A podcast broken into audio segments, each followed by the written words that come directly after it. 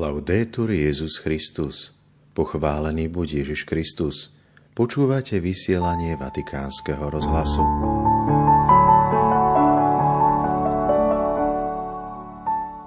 Dnes na Sviato Krstu Krista Pána v Sixtínskej kaplnke pokrstil pápež František 13 detí zamestnancov Vatikánu. Na poludne pri mariánskej modlitbe svätý otec František pripomenul dôležitosť krstu. Každému dal za úlohu zistiť svoj dátum krstu, aby ho mohol potom oslovať ako nové narodeniny. V dnešnom vysielaní prinášame rozhovor o zosnulom emeritnom pápežovi Benediktovi XVI s duchovným otcom Markom Durlákom. Príjemné počúvanie vám v nedeľu 8. januára na Sviato Krstu Krista Pána želá Martin Jarábek.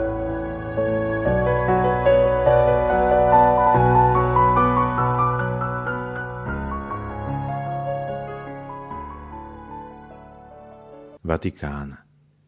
Dnes na Sviatok Krstu Krista Pána príjmajú deti zamestnancov Vatikánu sviatosť z rúk pápeža v Sixtinskej kaplnke. V krátkej homilii pápež František vyzval rodičov a krstných rodičov, aby sprevázali deti na ceste viery. Odteraz ich učte modliť sa, pretože modlitba im dá silu do konca života. Svetý otec František dnes v nedeľu 8. januára na slávnosť Krstu Krista Pána pokračuje v tradícii krsti detí vatikánskych zamestnancov, ktorú v roku 1981 začal Jan Pavel II najprv v Pavlínskej kaplnke a potom od roku 1983 v Sixtinskej kaplnke. V roku 2020 pápež František pokrstil 32 detí, potom, následne v roku 2021, sa kvôli obmedzeniam spôsobeným pandémiou COVID-19 slávnosť krstu vynechala. V Lani sa obnovila s menším počtom rodín. Aj tento rok je ich počet malý, 13 chlapcov a dievčat. Pápež počas homílie myslel na ich budúcnosť. Questi bambini che voi portate adesso incominciano una strada tieto deti, ktoré teraz privádzate, začínajú cestu, ale na vás a na krstných rodičoch, aby ste im pomohli pokračovať na tejto ceste. Okrem modlitby pápež František odporúča rodičom, aby svoje deti naučili zapamätať si svoj dátum krstu. Je to ako narodeniny, pretože krst nás znovu zrodil pre kresťanský život. Preto vám radím, aby ste svoje deti učili dátum krstu ako nové narodeniny, aby si každý rok pripomínali a ďakovali Bohu za túto milosť, že sa stali kresťanmi. Vatikán. Pápež František dnes na poludne pred modlitbou Aniel pána v katechéze citoval zosnulého emeritného pápeža Benedikta XVI. Boh nás chcel zachrániť tým, že sám zostúpil až do priepasti smrti, aby každý človek, dokonca aj ten, ktorý klesol tak hlboko, že už nevidí nebo, mohol nájsť Božiu ruku, ktorej by sa chytil a povstal z temnôt a opäť videl svetlo, pre ktoré bol stvorený. Po modlitbe sa svätý Otec opýtal, pozná každý z vás dátum svojho krstu? Niektorí z vás to určite nevedia. Spýtajte sa rodičov, príbuzných, krstných rodičov, aký je dátum môjho krstu a potom každý rok oslavujte tento dátum, pretože sú to nové narodeniny, narodeniny viery, a to je úloha na dnes pre každého z vás. Aký je dátum môjho krstu, aby sme ho mohli osláviť.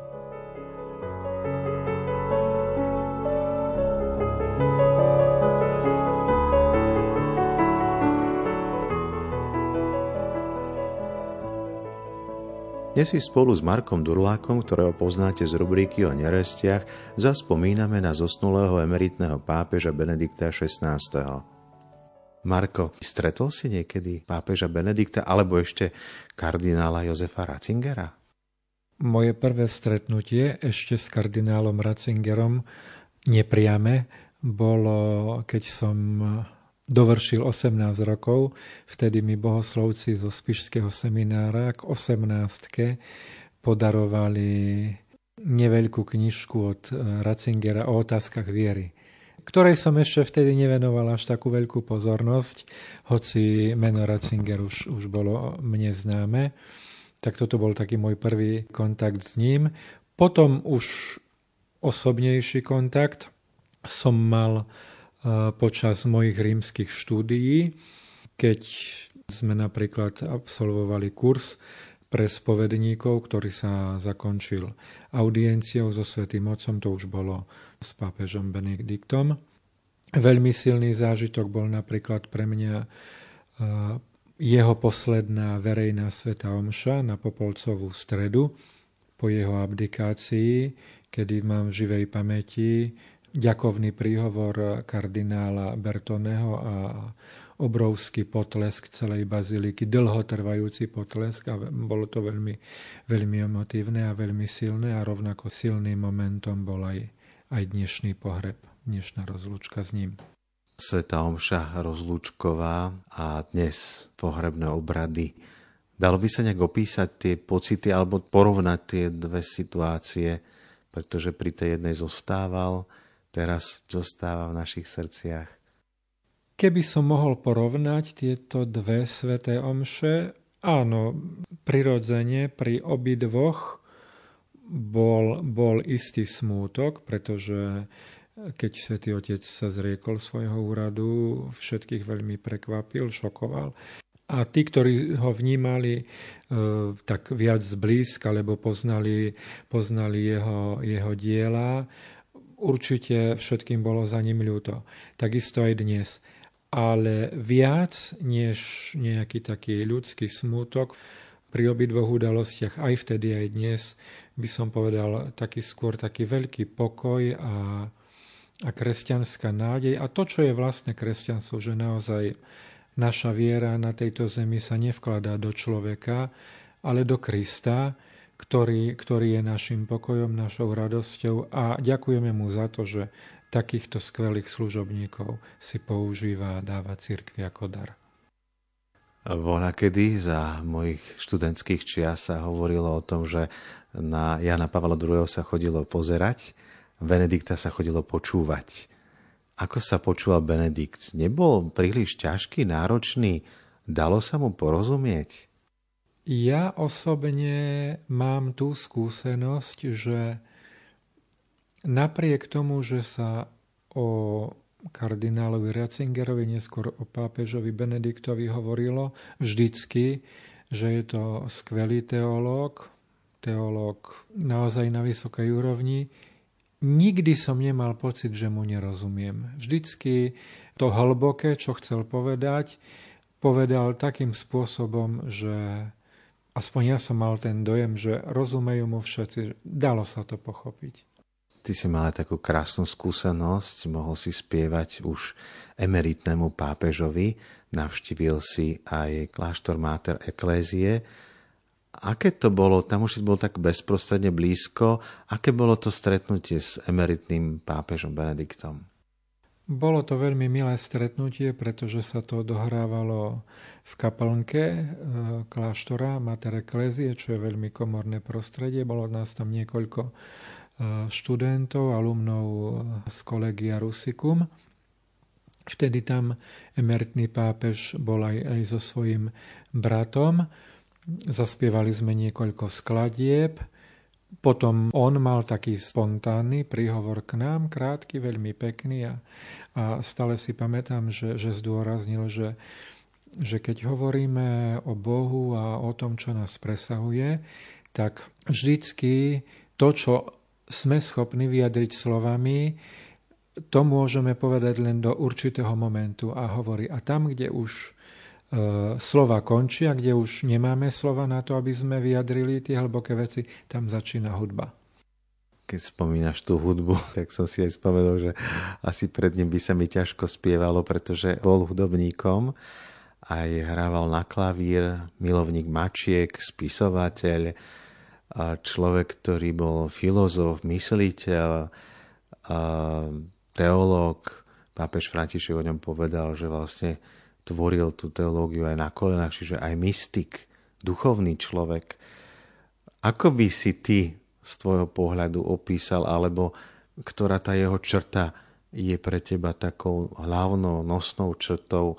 Ja by som spomenul to, čo ma vždycky u neho oslavovalo aj, aj, aj v tých dielach, ktoré napísal a ktoré nám zanechal. Práve ten taký veľký cit pre posvetno, pre že, že tá jeho teológia, to nebola iba nejaká teória, nejaké také filozoficko-teologické uvažovanie, ale to, čo mu veril, vlastne potom aj svojim príkladom, osobným postojom preniesol do praxe, čo sa odzrkadľovalo pri slávení liturgie, že naozaj tá viera v slávení liturgie, keď on slávil, tá viera sa istým spôsobom ako keby zhmotnila. To bolo vidno na ňom, že to sakrum, to, čo je posvetné a čo nám má byť posvetné, že jednoducho on to tak prežíval. Potom takisto druhá vec, čo sa mi u neho veľmi páčilo, je, je taká sústredenosť na Krista, Krista pravého Boha a pravého človeka, že, že vždycky pápež Benedikt sa snažil ako obhajca pravdy, stále hovoriť a poukazovať na Krista, ktorého nemôžno zredukovať iba na, na nejakého proroka alebo, alebo na nejakú historickú osobu, osobnosť, ale, ale že je to pre nás stále ten, kto je naša spása, kto je náš záchranca. Toto, toto veľmi často zdôrazňoval. A tretiu možno vec, ktorú by som u neho vyzdvihol, je, je láska k tradícii a, a, a to také jeho trvalé vracanie sa k cirkevným otcom, ehm, čo nám nakoniec zanechal aj v tých nádherných katechézach počas stredajších audiencií, ktoré venoval cirkevným otcom, apoštolským otcom, mystikom, mystičkám a podobne. 8 rokov pontifikátu, 10 rokov emeritný pápež. Sú to dlhé roky, ktoré doprevádzal teraz z úzadia ako muž, ktorý sa modlí s rozpetými rukami nad cirkvou. Čo si myslíš, ako to vnímaš? Čo zanechal, alebo v čom zmenil, alebo akú výzvu necháva cirkvi, akú víziu dal pre nás? Určite potrebujeme pápeža Benedikta ešte objaviť a to nám ešte trošku potrvá. Len takými jednoduchými slovami možno by som povedal, že čo si beriem aj sám pre seba ako jeho odkaz, nebať sa byť veriacim.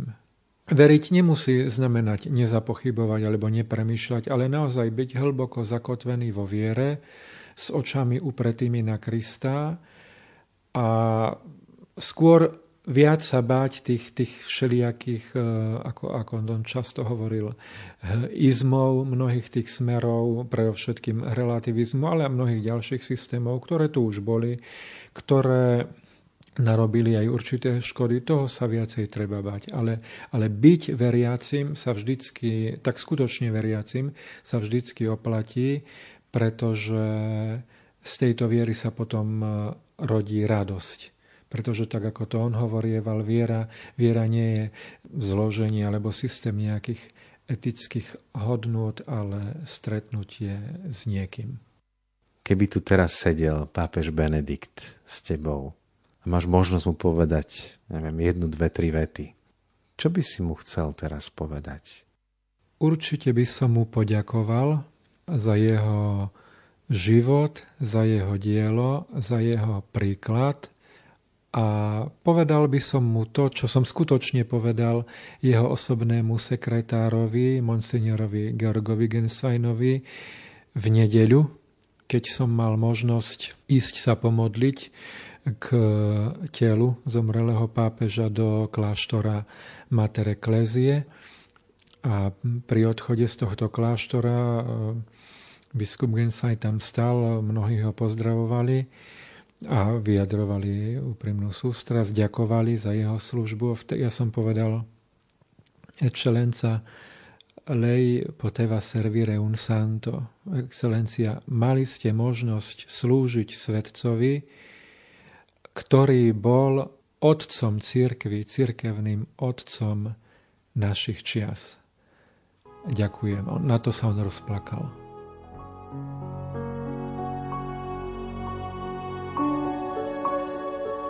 Toľko zo spomienok duchovného otca Marka Durláka. Do počutia zajtra.